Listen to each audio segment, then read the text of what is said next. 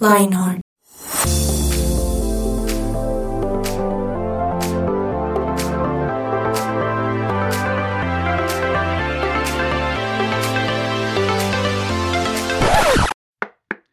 Giovanito, Giovanito, levántate que se te va a hacer tarde para a la universidad. Mira, deja la pereza.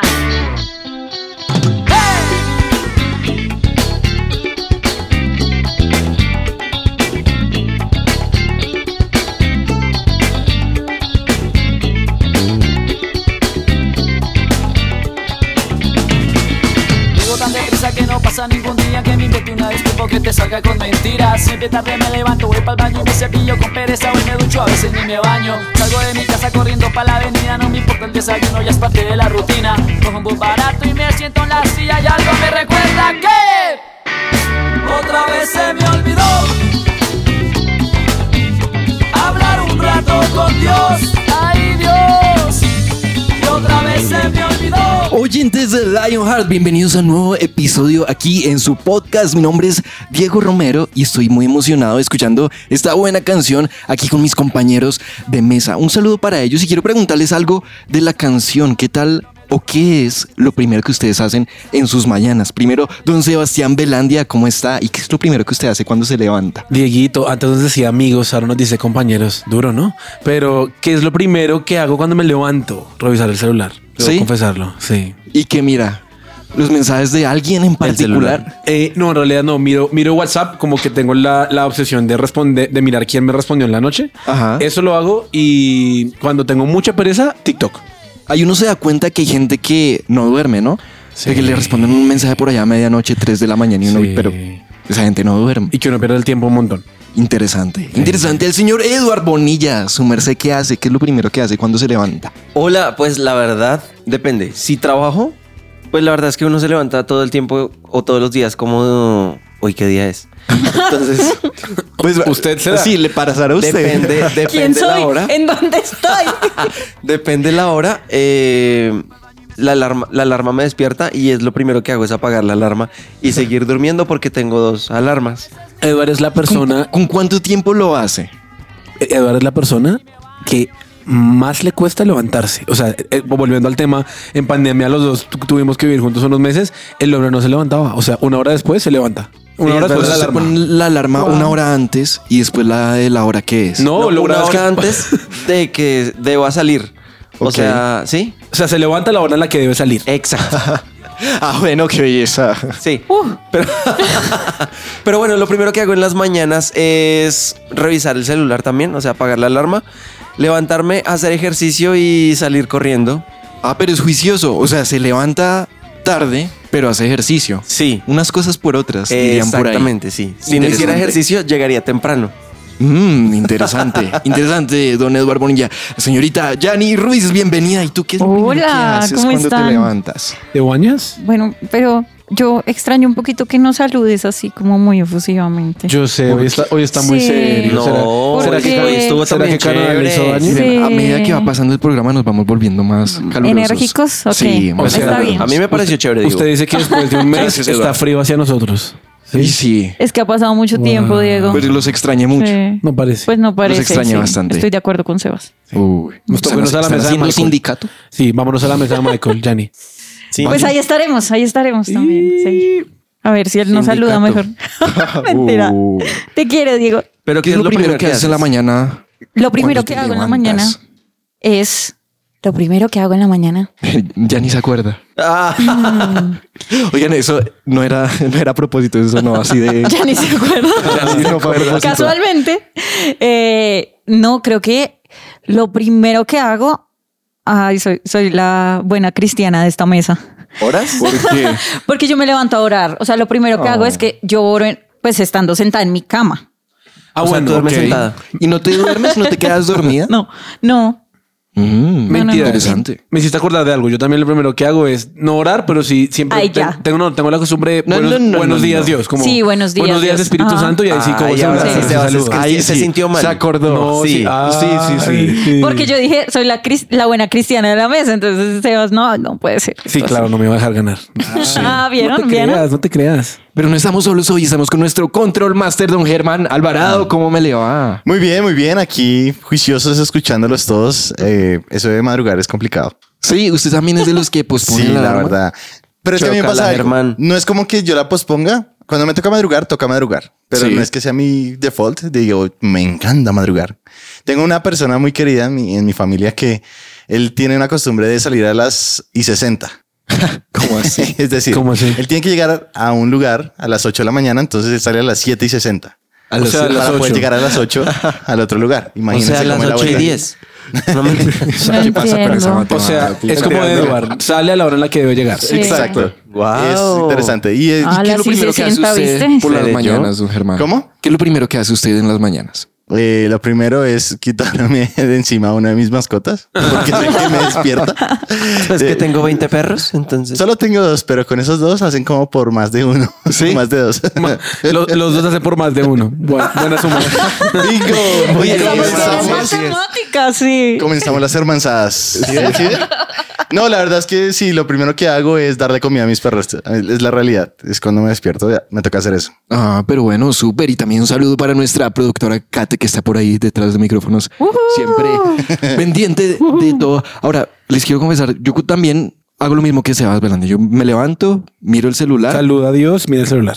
no, miro la, la primera versión, la real, la que usted dijo, la qué real. grosero. Me levanto, miro el celular va a llorar. y ahora me estoy dando cuenta que ustedes creo que son cuerpos gloriosos. Yo me voy directo al baño a descomer. No, yo- lo que pasa es que yo eso lo Ah, hago. bueno. Yo eso lo hago en la noche anterior para poder estar relajado en la mañana.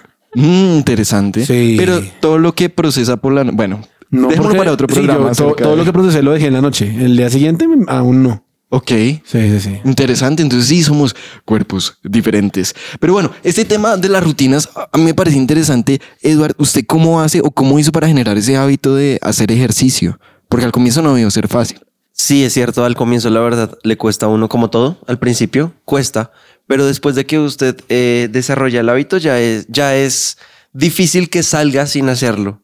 ¿Y ahora le gusta? ¿Lo disfruta? Sí, claro, ¿Cuánto tiempo haces ejercicio en la mañana? por ahí media hora, 40 minutos, ¿Y eso es a qué hora? Em, 40 minutos antes de salir.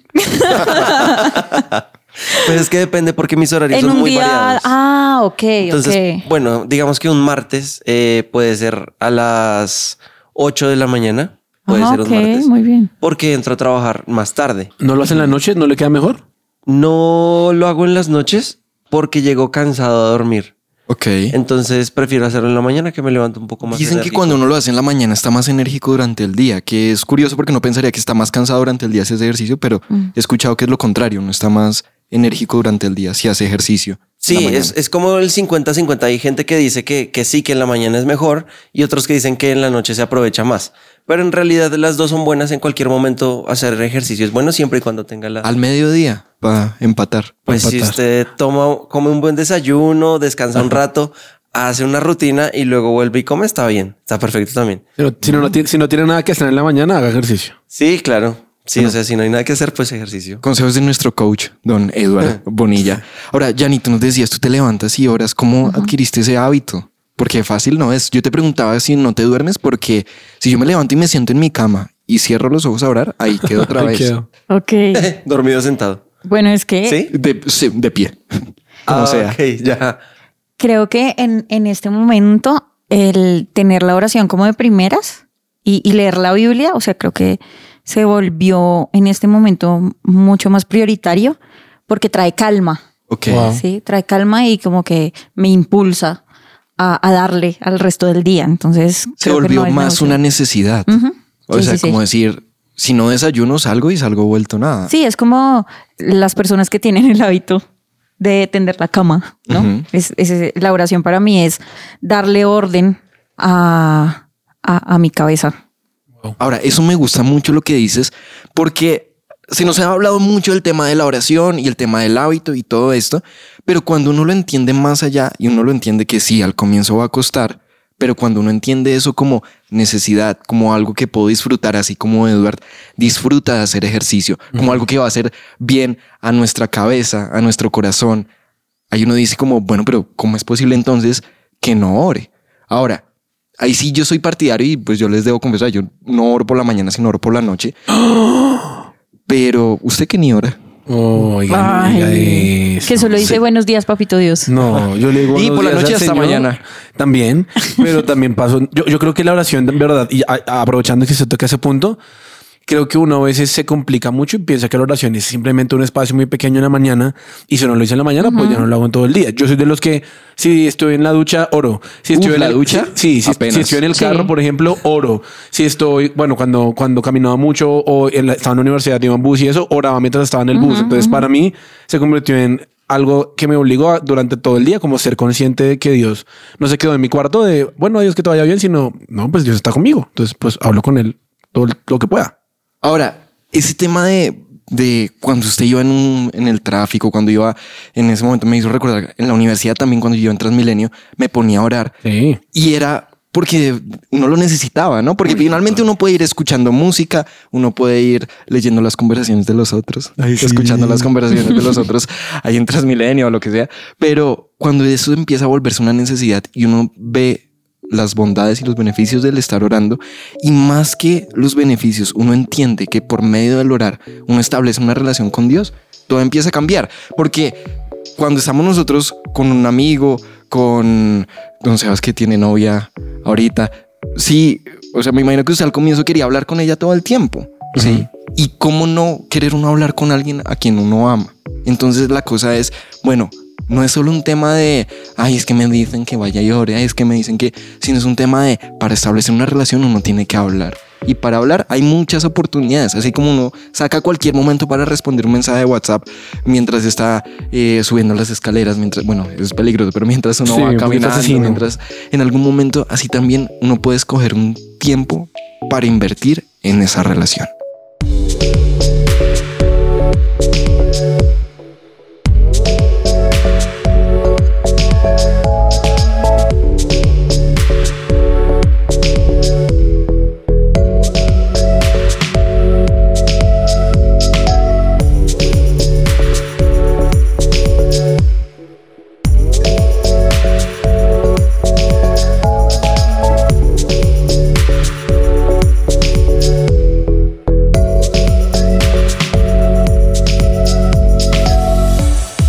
Somos su presencia radio.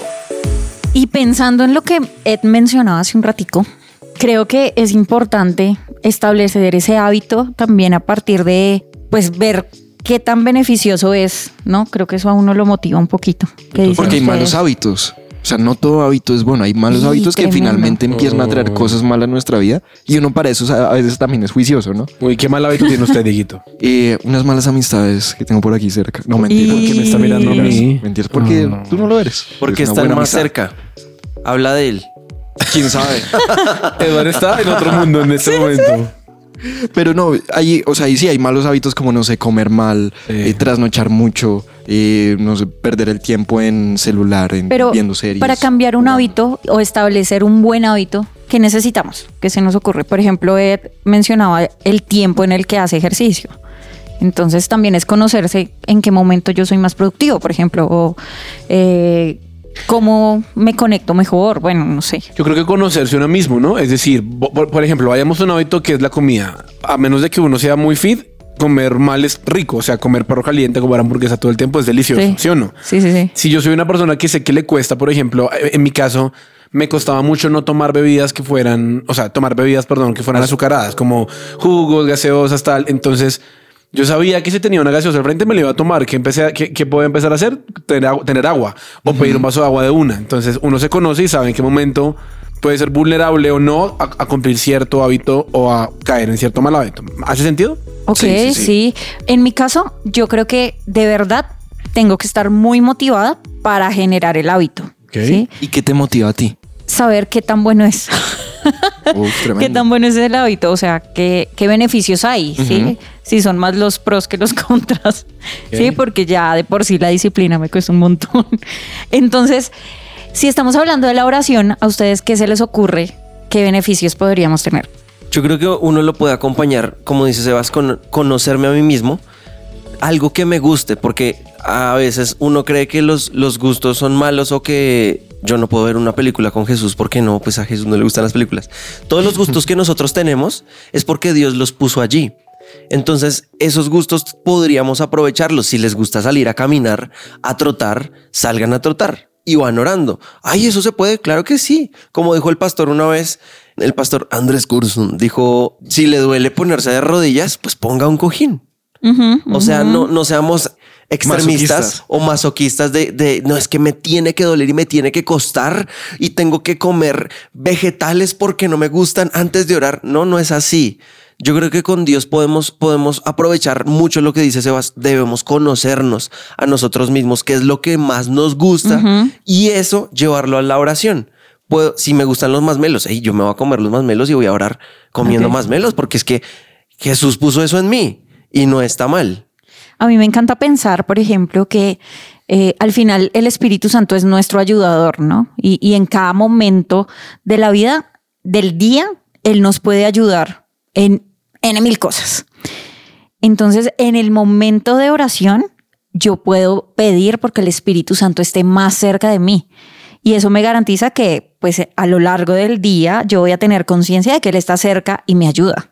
Yo, yo quiero agregar algo ahí, es que creo que también puede ser contraproducente algo con respecto al tema, por ejemplo, lo de orar, y es que yo puedo utilizar a personas como referentes para lo que yo quiero que sea mi relación con Dios, ¿no? Entonces, uy, no, Diego es tremendo porque hace tal cosa, ya ni, ya ni, ya- ya- ya ni hace esto, entonces ya ni se levanta todos los días a las cinco y media de la mañana y ve el amanecer y lee su Biblia con un café. Y no sé ustedes, pero creo que en mi caso eso a veces fue bueno, pero a veces fue malo, porque como uno no logra... se comparó. Uno Como se compara, como no sí. logro, no logro esa vida de oración. Ejemplo, yo, eh, yo no, yo no puedo orar mientras estoy en bicicleta porque o estoy en bicicleta o oro o me estrello, ¿me van a entender?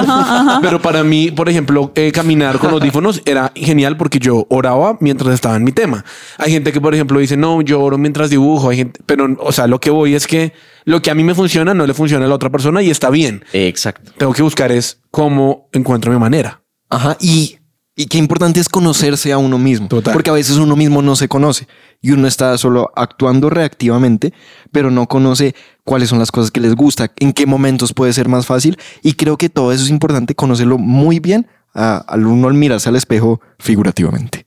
Ahora, ¿qué Ajá. otros beneficios puede traer la oración? En realidad, yo creo que la oración es la base, la base de, de todo ser humano. Así uno no lo quiera reconocer, uno necesita. Es el oxígeno diario.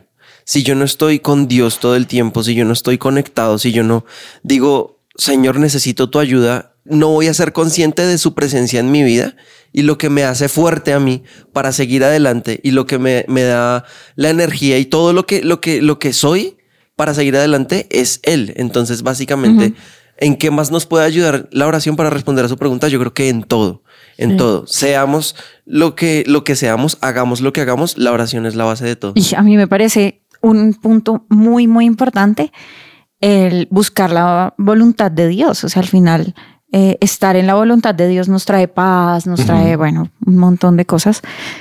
Pero el hecho de que yo le dé prioridad a la oración en mi vida, en todos mis días, alinea mi voluntad con su voluntad. ¿sí? Cuéntame un ejemplo de eso, ¿cómo así? Un ejemplo de eso De cómo alineo la voluntad de Dios en mi vida. En el tiempo de oración yo me puedo rendir, o sea, puedo, puedo rendir mi vida delante del Señor, puedo rendir mis decisiones. Ajá. Y mi- qué tipo de decisiones? ¿Será que son las grandes, las pequeñas? ¿Qué decisiones? Desde coger X bus Ajá. hasta eh, elegir la carrera, eh, las personas con las que me relaciono, em, qué cosas en el día tengo que hacer, a qué le puedo dar prioridad, ¿sí? ese tipo de cosas, pero el simple hecho de pasar tiempo en oración, creo que ah, tiene un efecto en mi cabeza de eh, puedo hacer lo que a él le gusta y mi corazón se siente tranquilo con eso. Ahora, ahí hay un tema y es que nosotros menospreciamos muchas veces la oración y menospreciamos ese tipo de decisiones que tú dices, porque son cosas pequeñas, pero que pueden ser determinantes en nuestra vida. El tema de con quién me relaciono, el tema de- del bus al que me monto. Alguna vez me dejó el bus y yo, bravo, todo el tema cuando voy más adelante y veo ese mismo bus en el que me iba a montar estrellado más adelante. Tremendo. Imagínese. Uy.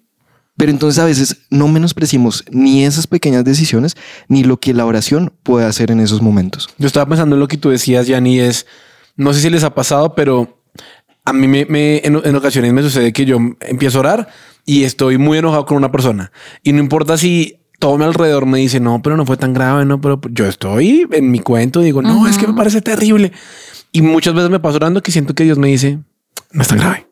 O me dice, oye. ¿has pensado hacer tal cosa? Entonces, para mí la oración es, puede que la gente me diga mil veces lo que tengo que hacer, pero uno como ser humano es necio y no escucha. Ajá. Pero para mí la oración es que Dios me diga y me recuerde él, oye, y si lo haces de esta manera, o oye, y si sueltas eso, o ya deja el show.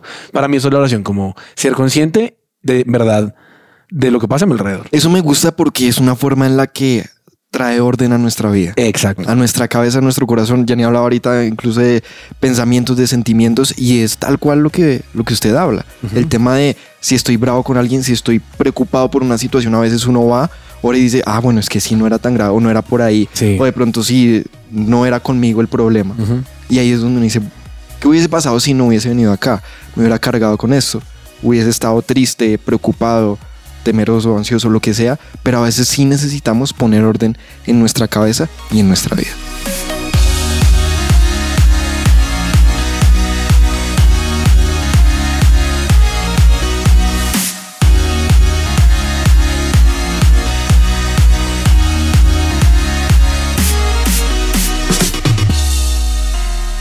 Su presencia radio te acompaña. Lo que Dios tiene Para ti.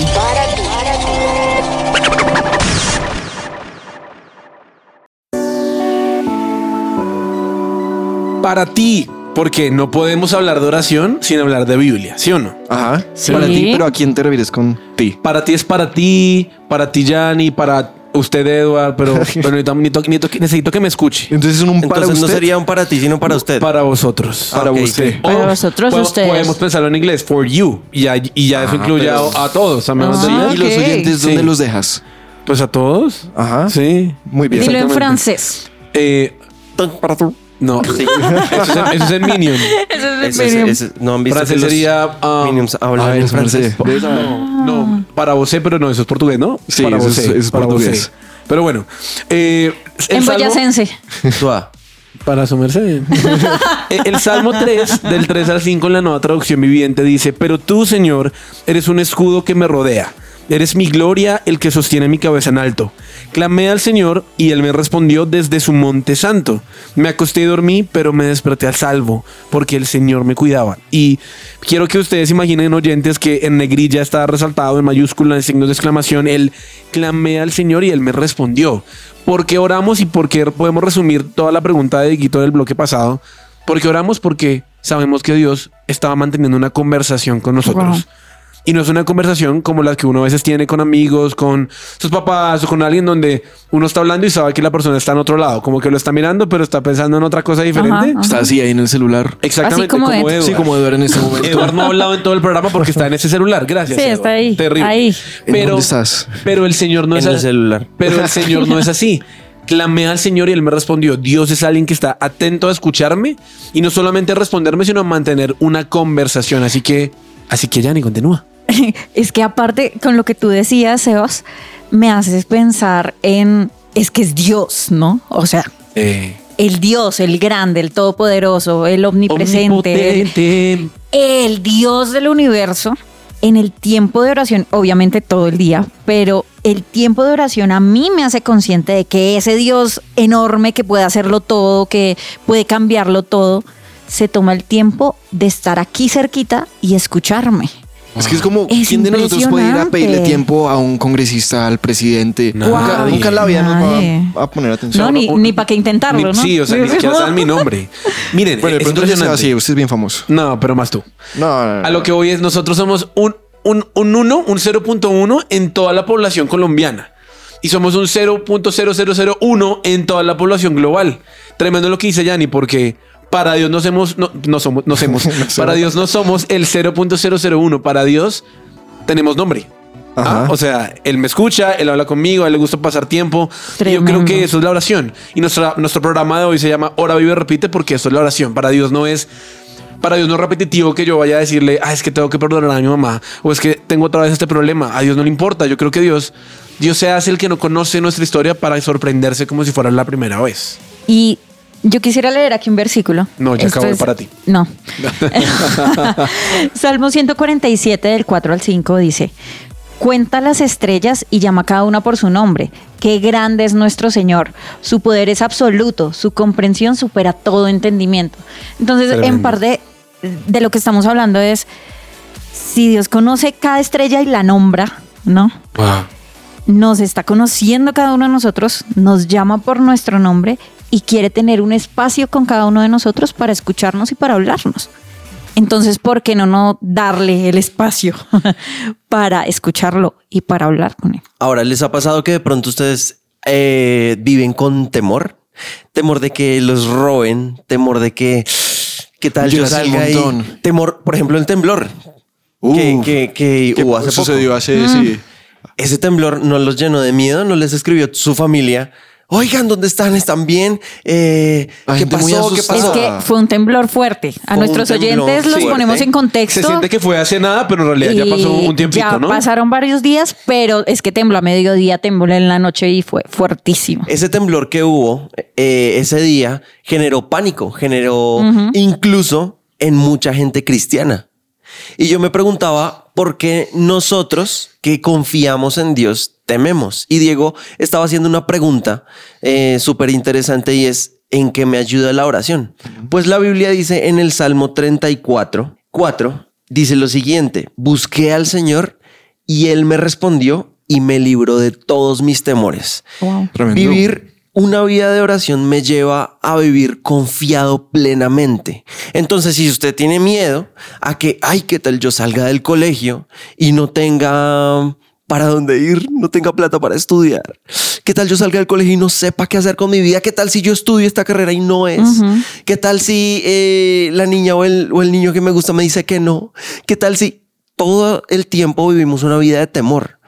Pero cuando nosotros vivimos una vida de oración, esos temores pasan a segundo plano Wow. y nos llevan a, a confiar en el creador de todo el universo. Como Wow. ustedes decían al principio, ni siquiera el presidente nos presta tanta atención, pero el que creó el presidente y el que se inventó, se inventó ese cargo, se inclina a mi boca y escucha con sus oídos mi oración. Tremendo. ¿Soy para él importante o no?